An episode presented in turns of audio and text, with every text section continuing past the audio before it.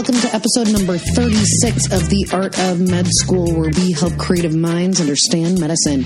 Today, we are going to talk about anxiety, part one things that I miss about the Caribbean and properties of neoplasms.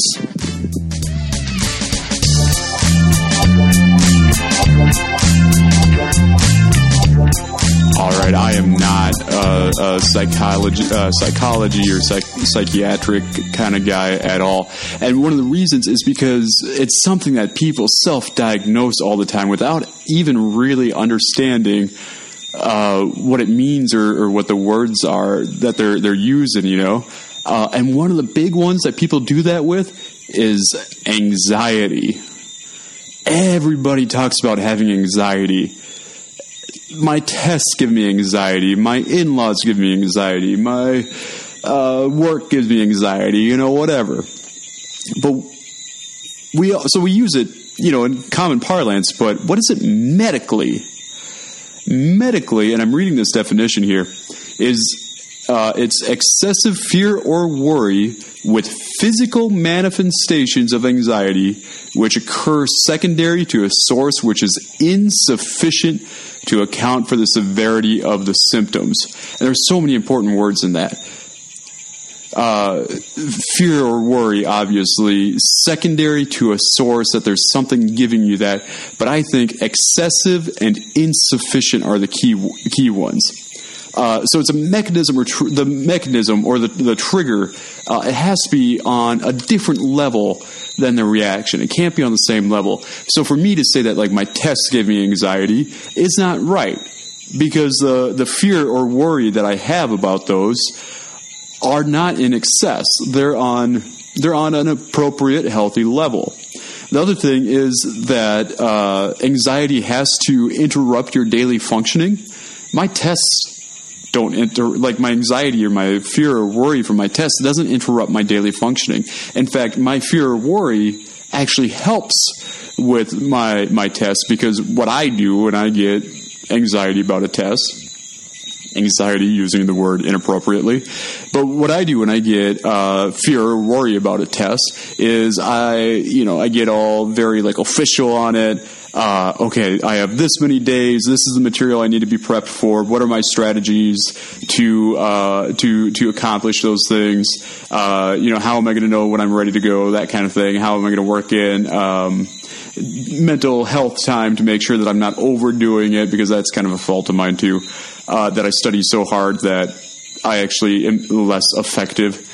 But so so that's on a very uh, you know that, that's on an equal plane as far as the trigger. It's not interrupting my daily functioning.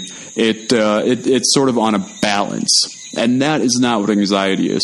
Also, interesting note: anxiety more common in women, which I always kind of wonder why that is. So I, I want to actually pause it there because um, I, I want to pick up on this uh, next week. We'll talk about anxiety, but I want to talk about some specific disorders. We have generalized anxiety disorder, adjustment disorder, phobia, and panic disorder. And we'll go over those uh, in a little bit more detail because they all have different manifestations, different things that, that trip them up. But for now, that's anxiety. It's, it's excessive fear or worry, not on the same level as as the source or the mechanism of the trigger, so that that secondary to a source which is insufficient to account for the severity of the symptoms, and it has to interrupt daily functioning. And I would, because I think this is important, I would challenge all of us to start using that word appropriately, because I do have friends with anxiety, and it is certainly excessive fear or worry, and certainly the source is insufficient to account for the severity of the symptoms. But I think overall in mental health, we need to stop uh, watering down those phrases. And anxiety is a big one. Make sure you check us out on artofmedschool.com. We have a ton of more information, blog posts, any of our past episodes that you might have missed, as well as some really fun underwater photography that Mike has been working on. There's some cute photos of fish. So check us out on artofmedschool.com. So I was uh, writing my list about the things that I miss about the Caribbean, and many of them are the same reasons why I prefer not to live in big urban areas. Uh, th- that's I've I've lived in in a few different cities and around a few different cities, and I've just decided that I just don't like them. Um, you know, I lived in Minneapolis. I lived uh, in Honolulu. I've lived. Um, I guess I never really lived in Seattle, but I lived um, I spent a lot of time in Seattle. Um, and and yeah, I just I don't I don't I don't like them. Uh, it's it's I I'm, I think I've I you know I always identified with being like an urban tor- sort of person, uh, and then the more I realize that I don't like the traffic, I don't like the impersonalness, uh, all of that sort of stuff. Um, but so anyway, I'm going to get back to the beginning. Um, so the things that I miss about the Caribbean, obviously, I miss spending time with Micah. Uh, I also miss kind of this freedom of mobility. You can you can pretty much just do whatever you want, and there's nobody really watching you to see if to like to get you in trouble.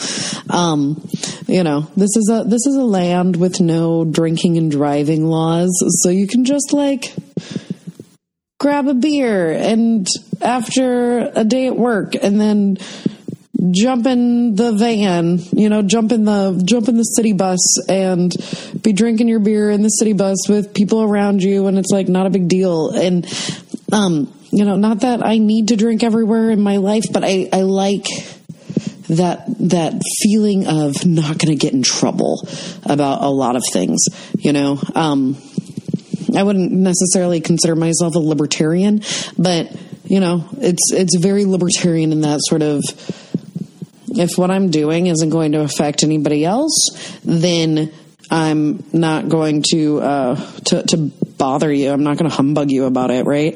And so, um, yeah, sure, you don't get wasted and then drive and then kill a bunch of people, but like I don't know that you grab a beer and you drink it on the beach and you aren't going to get in trouble for open container, things like that. Um, uh, so there's, yeah, you can pretty much just do whatever you want. Nobody really cares. Um, you know, there's a lot of downsides with that lack of regulation as well, but, uh, but that's it's a good feeling to just be able to feel like you aren't going to get in trouble for stupid stuff. Um, uh, people live really simply. Uh, and that's something that I appreciate as somebody who lived in on an organic farm in a yurt with no plumbing. I, I really appreciate that kind of back to basic sort of thing. Um, you know, a lot of it is because of poverty, but it's it's nice to know the guy that raises your chickens and the guy that you know takes that you buy the pork from and and that the dude up the street has cabbages and you buy your cabbages from the dude off the street up the road and and and that's nice. It's there's something that feels really human about that um and where you get you get back and even in the midwest where you can find a lot of people who do sell you their turkeys and whatever but you know but for the most part, you're buying your groceries from the grocery store or at Walmart or whatever. And so it's really nice to be simple and kind of living back to the land a little bit. Um, and what comes in hand with that is people relying on each other because there's nobody else left to rely on. Uh, you know, I think that a lot of people that I knew were very critical of the government and their lack of involvement and ability to be able to govern. Um, and so if you know, if somebody gets into a car accident or if there's a fire or something, that you're relying on your neighbors and yourself and your own grit as opposed to expecting that the police are ever going to show up. um, and, you know, there's obvious bad parts about that, but there's also really great things about being able to know your neighbors and know that they're going to be able to help you out. So, those are some of the things that I miss about the Caribbean. Um, and just kind of priorities that I generally have in life anyway. Uh, so, yeah, that's uh, what I got.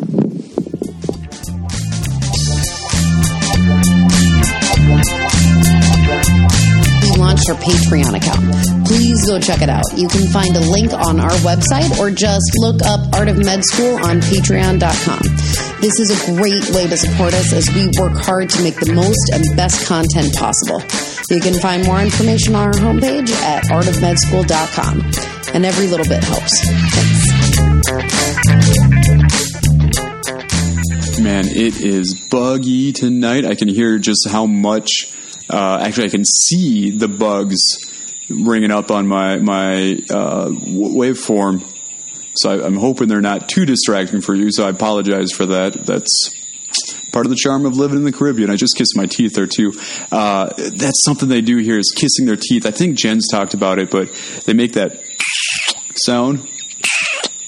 Yeah, that recorded. Uh, I was sitting out front of the uh, the school the other morning, and this this woman came and sat down, and she, she wasn't very old. She had to be early twenties, and they're you know counting.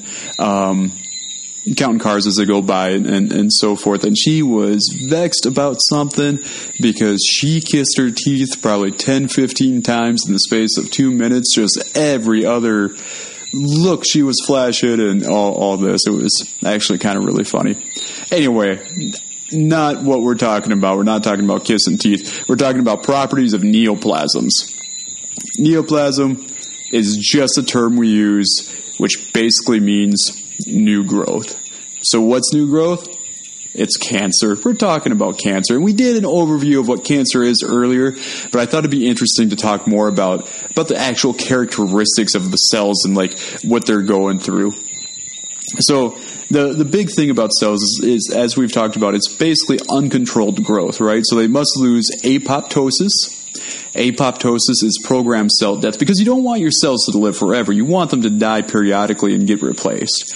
Uh, and and as they get replaced, they're being replaced by, you know, split split cells because cells are programmed to to split every so often um, for to divide, but they actually have something called cell senescence, which cancer cells also lose.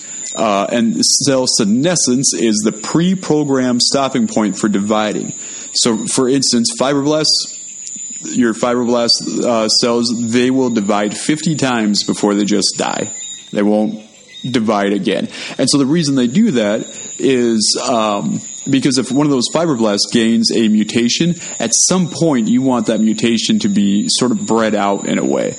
And so between apoptosis and cell senescence, that's kind of how we breed out those mutations. Another thing it has to do is lose growth inhibition. So we have all these different things in the body that, uh, you know, whether it's hormones or, um, you know, different genes that, that inhibit the growth of cells that tell it to, you know, whoa, whoa, whoa, slow down. Uh, we, so we have all these cells that do that. And actually, we'll probably talk about some of those genes that get screwed up in, you know, this genetic cancer idea. Uh, we should probably talk about those. Put that on the list. So we have all these things that um, tell the cell to, you know, back off, slow down, you're moving too fast. And so we have to lose that, that growth inhibition in order to have the uncontrolled cell growth. Uh, I, I actually have a few more notes here. Uh, but I think this is a good spot to to pause and between the yeah between the the uh, the birds or the bugs and I hear rain starting to come in. And man, living here with a tin roof, when that rain comes in, holy smokes, does it get loud? It gets so loud that I can't even talk on, on Facebook with Jen. If I'm watching um, video lectures or something like that, I have to put in earbuds. Same thing I do when I'm, you know, with Jen.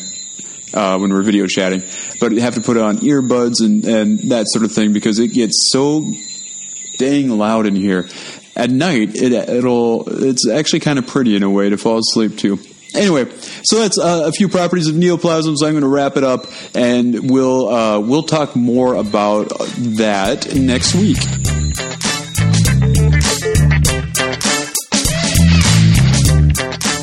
All right, there you have it. That was episode number 36 of The Art of Med School, where we help creative minds understand medicine. That was Anxiety Part 1, Properties of Neoplasms, and Things That I Miss About the Caribbean.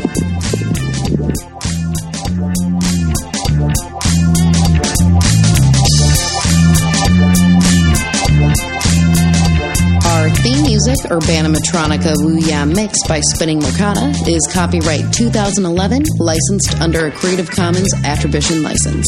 This show is not affiliated or endorsed in any way by St. James School of Medicine. Micah just goes there. The Art of Med School podcast is part of the Art of Med School network. For more information, find us on the web at artofmedschool.com.